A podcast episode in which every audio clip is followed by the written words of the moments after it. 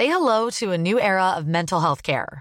Cerebral is here to help you achieve your mental wellness goals with professional therapy and medication management support. 100% online.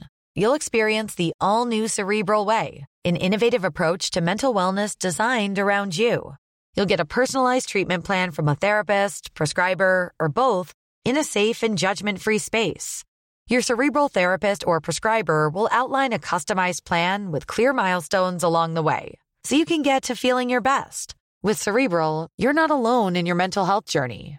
We're here to empower you to live a fulfilling life. So take that first step towards a brighter future and sign up today at cerebral.com slash podcast and use code ACasts to get 15% off your first month. Offer only valid on monthly plans. Other exclusions may apply. Offer ends July 31st, 2024. See site for details.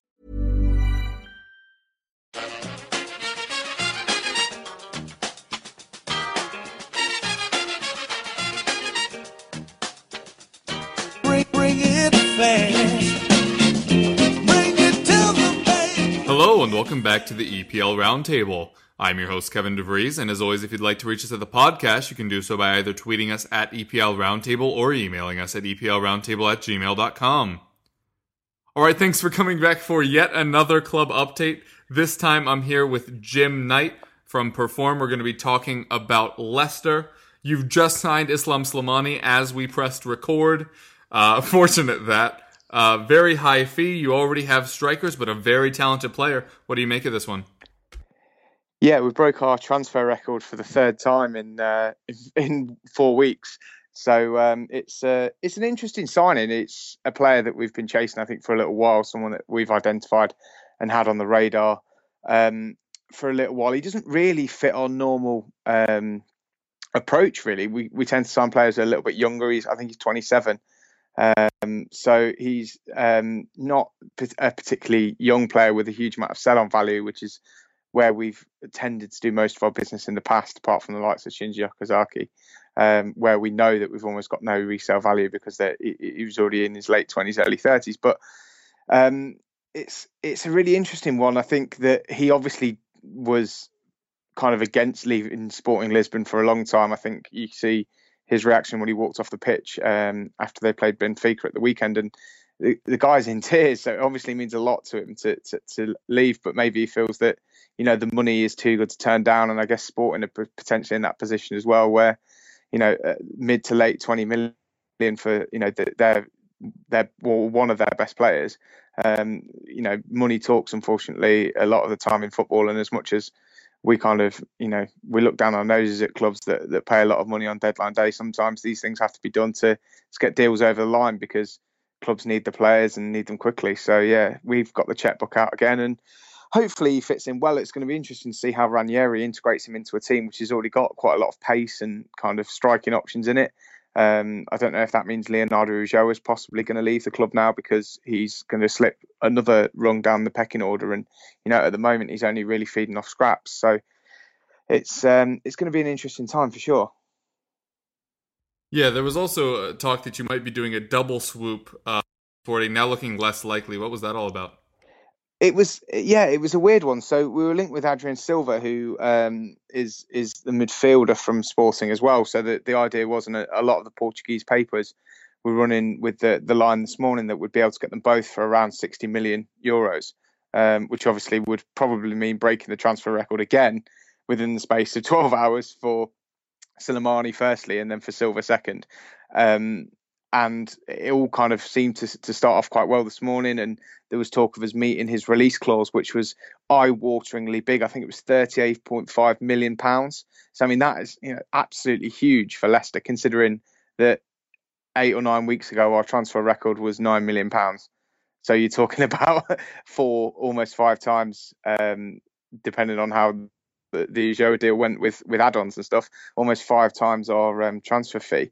So it's um, it seems to it seems to all go very quiet, and then as these things do on deadline day, it kind of petered out, and all the talk was about Slimani leaving the Algeria camp because he's there at the moment for the international game um, training. So leaving there to, to have his medical and make sure everything's okay physically. But yeah, I think there was definitely interest there, and obviously the the central midfield area is a, not a problem, but it's certainly an area where I think Claudio still thinks we potentially need to strengthen, um, particularly after the injury of Nampalys Mendy as well a couple of weeks ago. Um, we're, we're a player light in that area, and with Matty James still not kind of featuring for the first team, he's still playing for the, the under 23 and development squad. So with with King and obviously losing Kante um, during the summer, that's still a hole that I think we need to fill. But perhaps he feels that Daniel Amartey's performance um, against Swansea is good enough to to justify going into the the kind of first half of the season um, until January with the resources that we have at the moment. Yeah. All right. Well, before we get into how how your players will fit in now, are there any last minute things, any incomings, any outgoings that you'd expect before the deadline closes? I think the only person could be someone like Leonardo Ulloa if um, Claudio has, has, said to him, look, if we do bring in Slimani, which obviously is, is done now, um, he is going to slip further down the pecking order in terms of strikers. And I think there's a potential for him to move on because he's already been linked away kind of several times this year. And he's a really, really handy striker for someone in the, the kind of, I suppose, lower half of the Premier League, potentially top half of the Championship, someone aspiring to be um, a Premier League team, but in need of a striker who's going to score plenty of goals at that level because he scored some valuable, invaluable goals for us, and he's had a massive impact on the team over the last three or four years. Um, I don't think we'd want a huge amount of money for him in today's, you know, relative terms, and we'd probably be able to to to get the same money as we paid for him from Brighton, which I think was nine million. Um, so if there was a bid in the region of nine or ten million, which in today's market is is very much small fry, um, then I think we would let him leave um, because I really don't see him getting too much game time now that we have the options um, that we've brought in the summer. I think obviously striking wise, um, we're we're pretty well stocked now, um, and plus Jeff Schlupp will be back from injury soon as well, hopefully, so he can always act as another kind of striker, impact player off the bench if we did need someone and there was an injury within the camp. Mm. Also, I owe you a mea culpa. Uh, surprisingly, I know less about Leicester than you do. I kept thinking that Inler would get a shot. Uh, clearly does not. He's now gone out. Uh, was that a loan or permanent? Uh, I think it's permanent deal to Besiktas. I think it's just one of those things. I mean, we touched on it several times um, during the preseason pod, but he's just he never really made an impact. Um, I think he came in unfit um, from, from and because he didn't have a preseason, he wasn't with the club at the time, and the transfer dragged on to such a point where it was very much like Cambiasso um, the season before, where the the the transfer dragged on so long, and obviously we then thought Inler was going to be the direct replacement for for Cambiasso when he decided not to stay, and I think everyone had pretty high hopes, and he just struggled to to get into the team because Drinkwater and Kante formed this amazing partnership in central midfield while he was getting fit for the season. Um, and then he was very much restricted to to club um, to, to cup appearances and kind of the odd bit here and there off the bench. He just he never really managed to make an impact on the first team. He obviously wasn't impressing enough in training to to, to take either one of those central midfielders' places, which is even more difficult to, to get into the team, I guess, when you you're on such a hot streak. And that hot streak never really ended for Leicester, which was obviously incredible. And we talked about that loads, but he, I think he was just one of the victims of circumstance, really. That it was a, a number of things just kind of culminated at once, and he's he's made he's turned out for the under 21s and the development squad a few times at kind of these friendlies that that take place on midweek games and stuff. And obviously, that's no that's no way for him to kind of ply his trade in this country. He's obviously a much much better player than that. You only have to look at what he's achieved in his career to know that. So. Uh, I think th- there was obviously no hard feelings, and I think it was just a matter of trying to find him a top level club um, in another country where he was kind of prepared to go and, and play his football. And obviously, Besiktas have, have put an offer on the table, and he's um, he's taken it up. So, you know, obviously, we wish him all the best, but it just it was just one of those transfers, much like Andre Kramaric, I guess, um, that just didn't work out for one reason or another. Yeah. Um, you mentioned that we'd already talked about Inler a lot. Now to talk about another thing we've talked about a lot, how Musa is going to fit into the side, which is now even more complicated by signing Slimani, who is the better player, obviously. How do you think that whole, that all works out up front? I know you touched on it earlier, but more specifically, who do you think fits in that starting eleven? It's yeah, it's difficult because um, obviously Musa has looked at his best. Um, well, certainly the best we've seen of him was that Barcelona friendly where he scored twice and he was playing through the middle.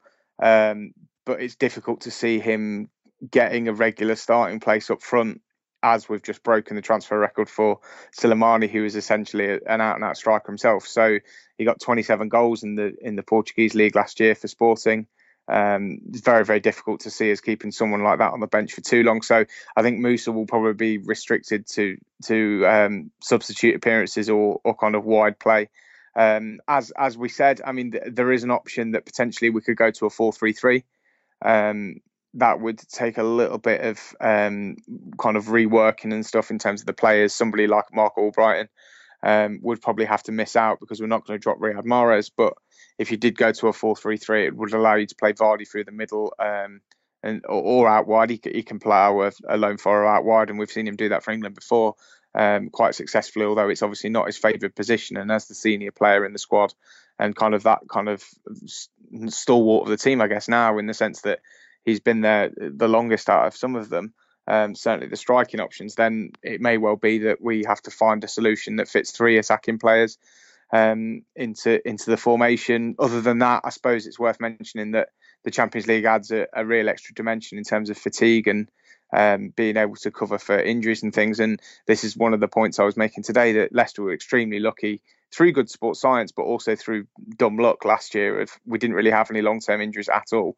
The only one we carried through the season was Matty James. Everyone else seemed to kind of get through relatively unscathed the whole season. Obviously, that helps with a, a lighter workload of no European football. But now that's being brought in, you're going to have to have um, plenty of replacements ready to come in. So it may well be a case that Vardy and, and Musa, for example, start a Champions League game, um, and then it, it's it's maybe Vardy and Slimani in the league, or vice versa. So it just depends who who kind of holds up best, I guess, with the the rigors of playing twice a week, which is not something that you know a lot of our players have had to do um, for a very for for a long time because in the championship you did have to play 46 games in the season, but obviously at a lot lower intensity um, that's probably the closest a lot of them have come because they won't have played in the Champions League before. Yeah. All right. Well, it is going to be interesting to see how you balance both of those things. Uh, have your expectations for your season changed with these signings? I guess a little bit in the sense that um, we're probably more ambitious now, kind of looking upwards. I think at the start of the season, I kind of said anywhere around the top 10.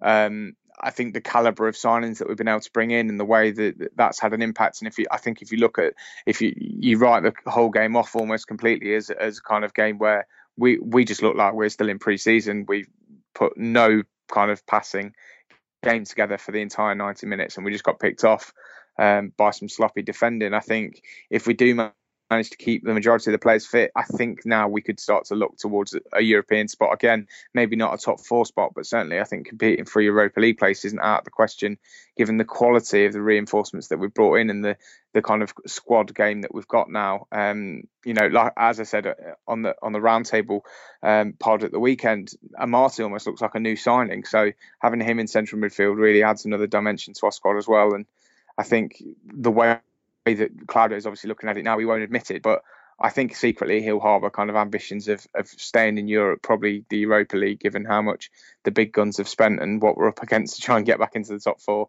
let alone defend the title.